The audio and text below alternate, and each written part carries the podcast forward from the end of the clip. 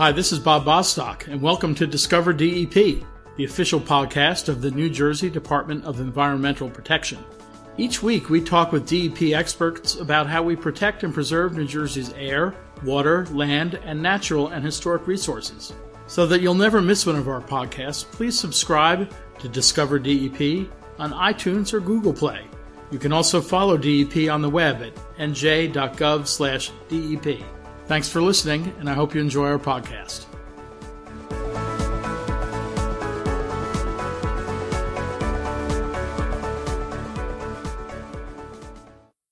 Hi, this is Bob Bostock, and welcome to another edition of Discover DEP. Today we are joined by Gary Buchanan, Director of the Division of Science, Research, and Environmental Health, and Bruce Ruppel, Environmental Specialist, to talk about DEP's Fish Smart, Eat Smart Guide. This is a guide to health advisories for eating fish and crabs caught in New Jersey's waters. It's a very helpful guide for anglers and all those who eat the fish that they catch because it lets you know if perhaps the fish you catch might not be the wisest thing to eat, but also to let you know what fish that you catch are perfectly fine for eating and the information about that. So it's a really helpful guide that DEP provides, and we're here to learn a little bit more about the guide and some of the science behind the guide.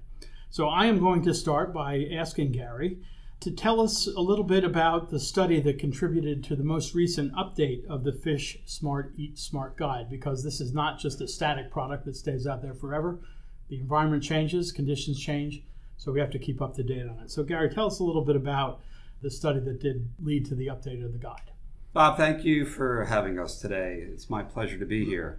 First, I'd like to say to the folks out there fishing is a great recreational activity, and we encourage the public to enjoy it. New Jersey has great freshwater and saltwater locations to fish for a wide variety of species. I also want to point out that the fish advisories we're going to talk about today are health advice to the public and not an actual regulation. A little bit of background on advisories, too. New Jersey has an interagency toxics and biota committee consisting of three departments, including environmental protection, health, and agriculture.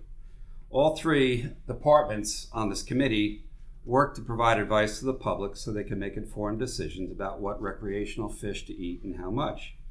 This process started more than 30 years ago and came about when contaminants such as mercury, PCBs, and dioxin were detected in some New Jersey fish and crabs. So let me tell you a little bit about the most recent study. The 2017 fish advisory updates were based on fish collected and analyzed in 2015 and 2016 in the Atlantic coastal plain region of southern New Jersey. Now, this study built upon many studies that were done previously or historically there have been numerous studies collecting and analyzing fish and crabs for contaminants over the past many years, and this 2017 Fish Advisory is an update on that. So, Gary, altogether, how many samples did you take, and, and how did you go about collecting all those samples, designing the study, and then coming up with the recommendations? Bob, yes, we collected 171 fish samples total for this most recent update to our advisories.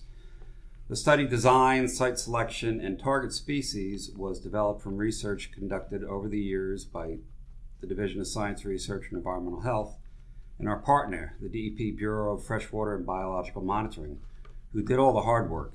They collected the fish, cataloged and processed the fish, and then shipped them to the contract lab for analysis. We had an interesting podcast a little while ago talking to the folks who go out and collect the fish with the little electric probe to shock them. So there's also a link directly to that podcast in the description of these, so you can hear not only what the end result of those efforts were, but also how we go about collecting those samples from the fish.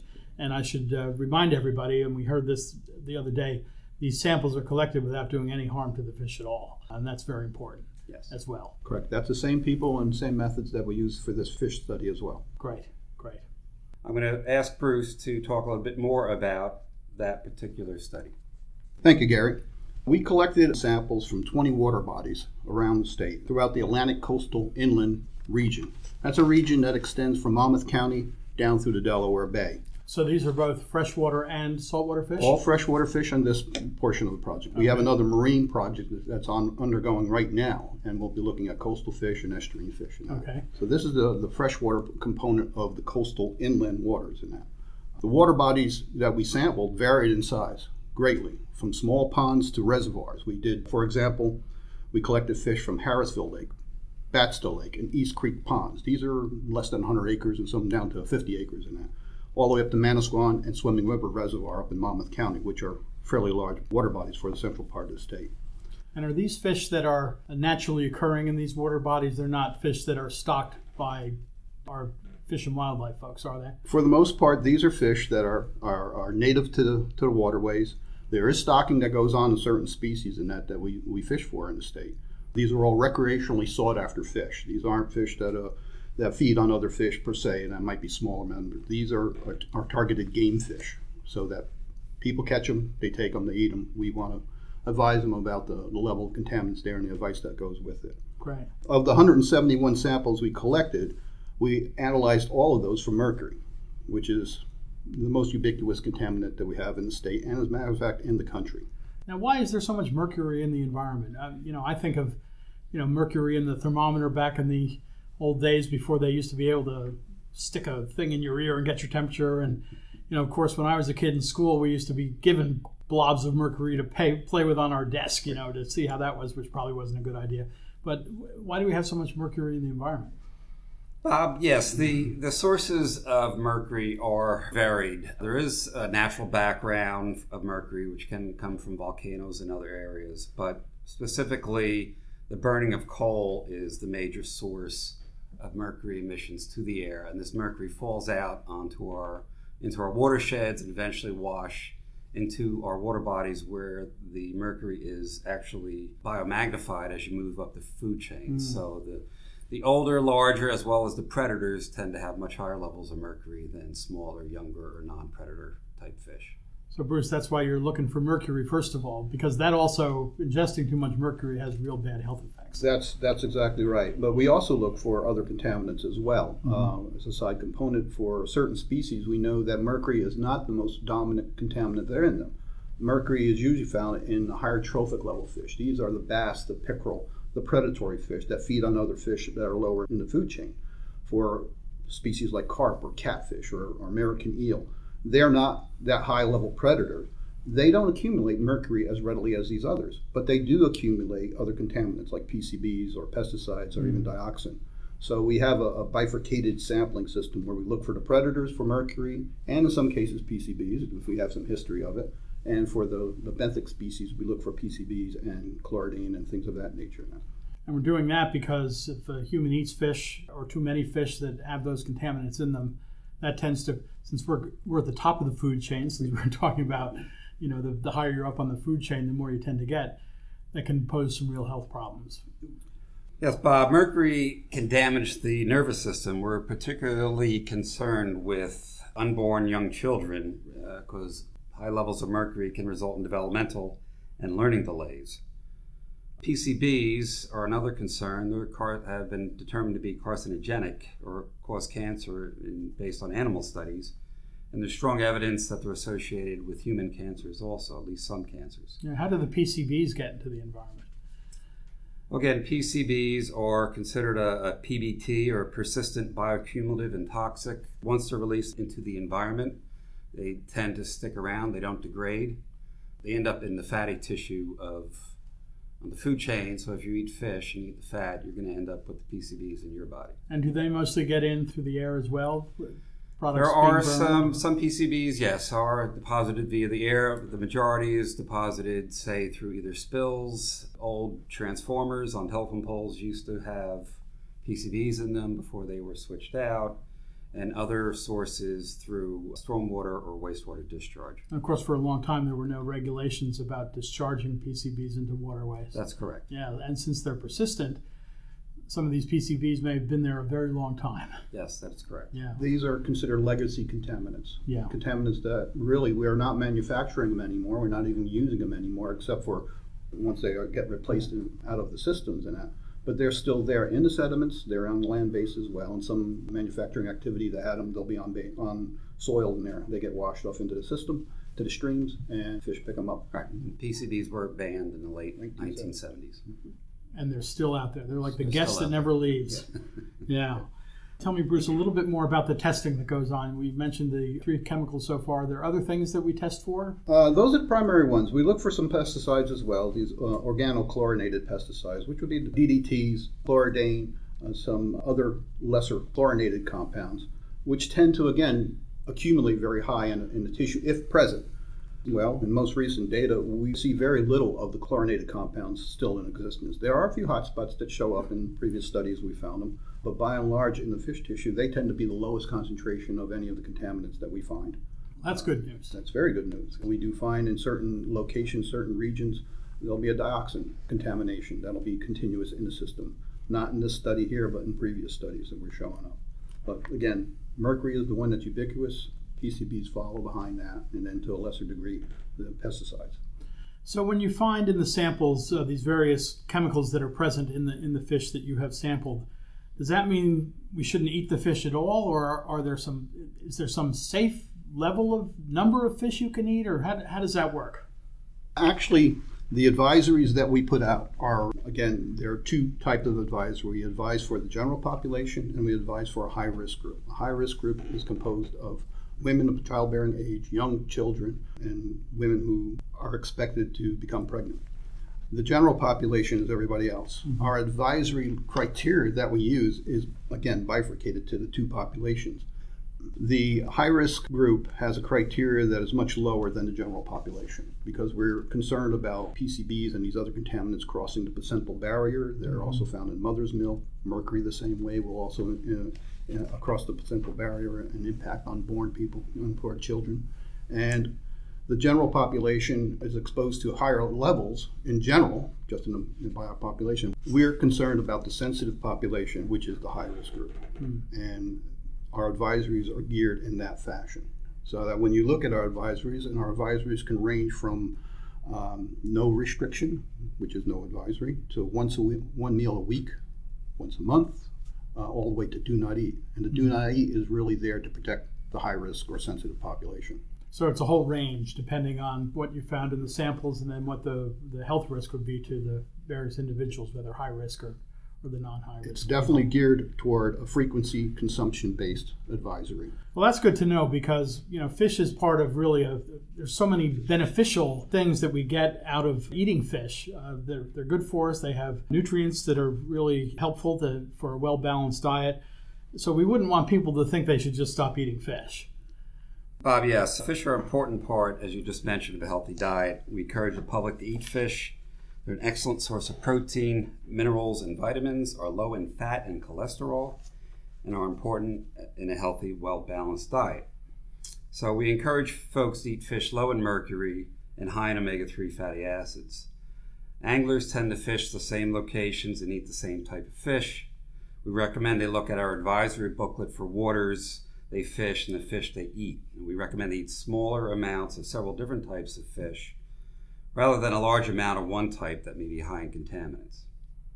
So, what is your recommendation for maybe the top three fish that people really should eat that have low levels of contamination and have the best levels of nutrients and omega Omega three is that it? Yeah, omega three fatty acids. Exactly right. Good. We have uh, again our advisories are based in several different directions. There's people that just want to know can I eat the fish or mm. can't I eat the fish, and we have a general advice for freshwater fish of don't eat any more than one meal a week for the general population or one meal a month for the high risk group. So if you know nothing about freshwater fish in New Jersey, and this also applies to a lot of other places, but definitely New Jersey, no more than one meal a week to more than one meal a month, depending on the population.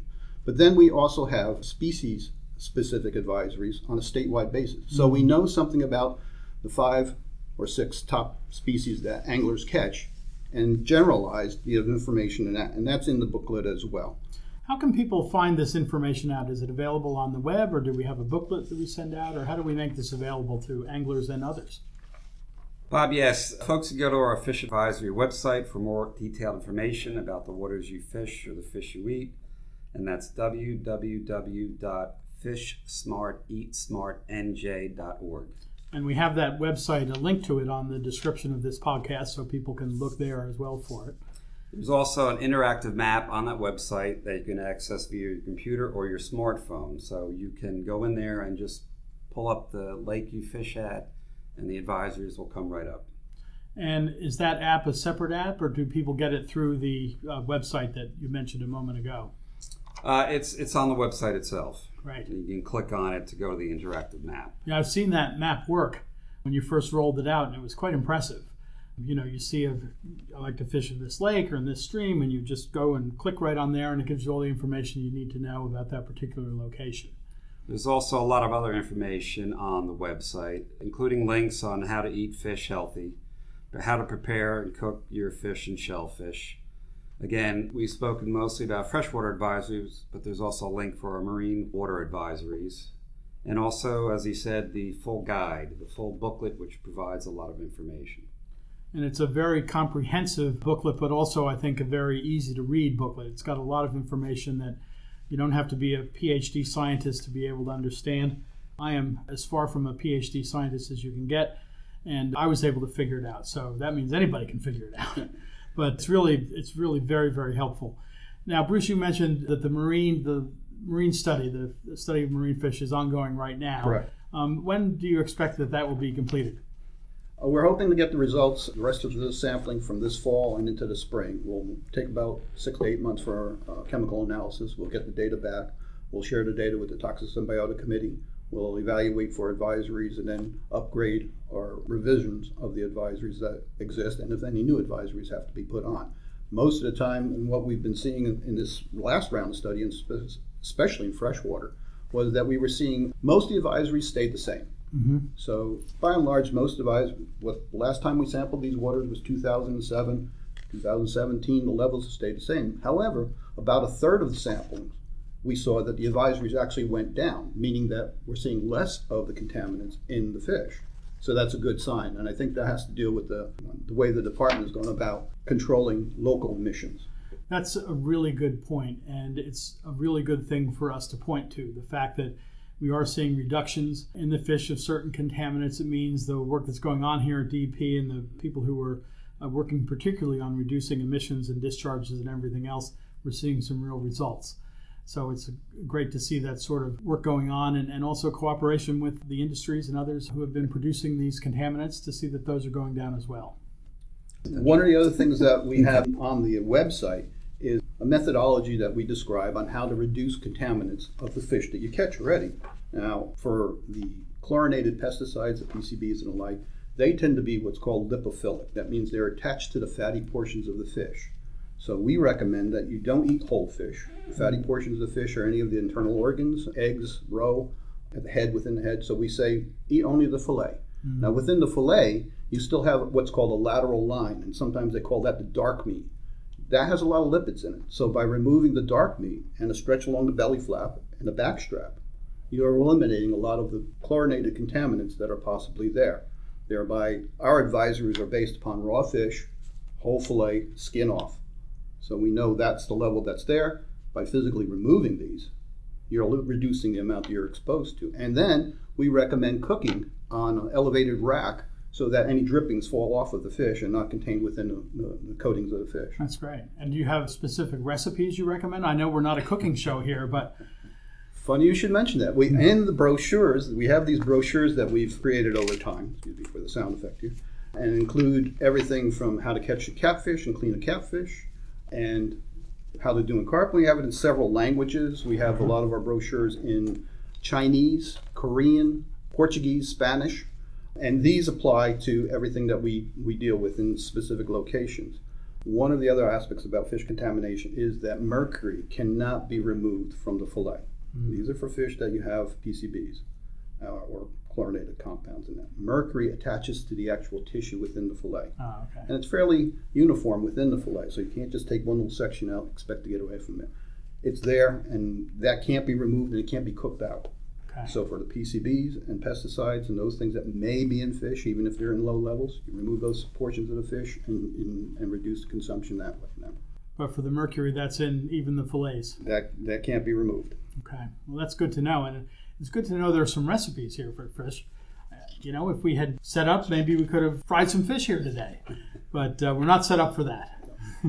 but the brochures do have full full color layouts on how to prepare fish. That's great. And also has recipes and warnings and advisories on what to do and what not to do. And how do people get those brochures? These are on the website itself. You can download them and you can carry them out. Whatever species that we have advisories for, you can take them there and do that. Also on the website, we have a storyboard sheet for each lake, as you mentioned that before.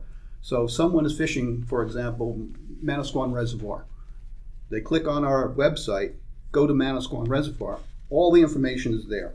The current advisories that just came out, for example, that are revised, the advisories that are there for the species, the water body specific advisories, the general information there, and it's all in one sheet. Mm. They can print it out and take it with them so they have it with them when they go fishing. That's great. That's great. Well, Gary, as you mentioned earlier, recreational angling is one of the great outdoor activities here in the state of New Jersey. We have both in freshwater and marine waters and saltwater a wide variety of fish, a lot of really good eating, and really a great day out on a river or a lake or, or in the surf or out on a boat to catch some of these fish. It's a really great way to enjoy the outdoors here in New Jersey. And the information that is being provided through the Fish Smart, Eat Smart guide make sure that once you bring those fish home, you're preparing them properly to reduce any risks so that the only risk that you have is maybe getting a sunburn when you're out there catching the fish, and that's the way it should be. We'll, we'll, at some point, we'll have to have a thing about sunscreen and stuff and how to protect yourself that way. But I think most people probably know it. But this is a lot of great information, and it's science backed. This is not anecdotal information. This is backed by a lot of rigorous science, a lot of rigorous analysis, both not only of the contaminants that are in the fish, but how those contaminants affect human health. So, this is information that folks can rely on. And it is not meant to frighten anybody, it's meant to inform people so that they can make smart decisions about the fish that they eat, which exactly. is exactly the yeah. title of the thing Fish Smart, Eat Smart, and you'll enjoy many, many years of recreational angling and awfully good eating with a lot of the great fish we have here in the state of New Jersey. So I want to thank both of you very much for taking time on uh, today's a gorgeous day. I'm sure you both rather would be out at the other end of the line in the water catching some fish. I appreciate your coming in and talking with us about DEP's Fish Smart Eat Smart Guide. Everybody, I urge you, if you eat fish or if you're an angler, go to the website. The link is on the description of this podcast. There's so much great information there for you to know and to learn about the fish that you're catching and the precautions that you should take if needed to make sure that when you're eating that fish, you're not eating things that you would rather not. So, Gary, Bruce, thanks so much for joining us today. Thank you. You're welcome.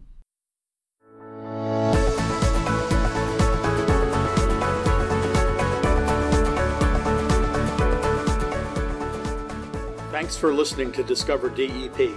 If you have comments on the podcast or ideas for future podcast topics, please email us at podcast at dep.nj.gov. Enjoy the rest of your day.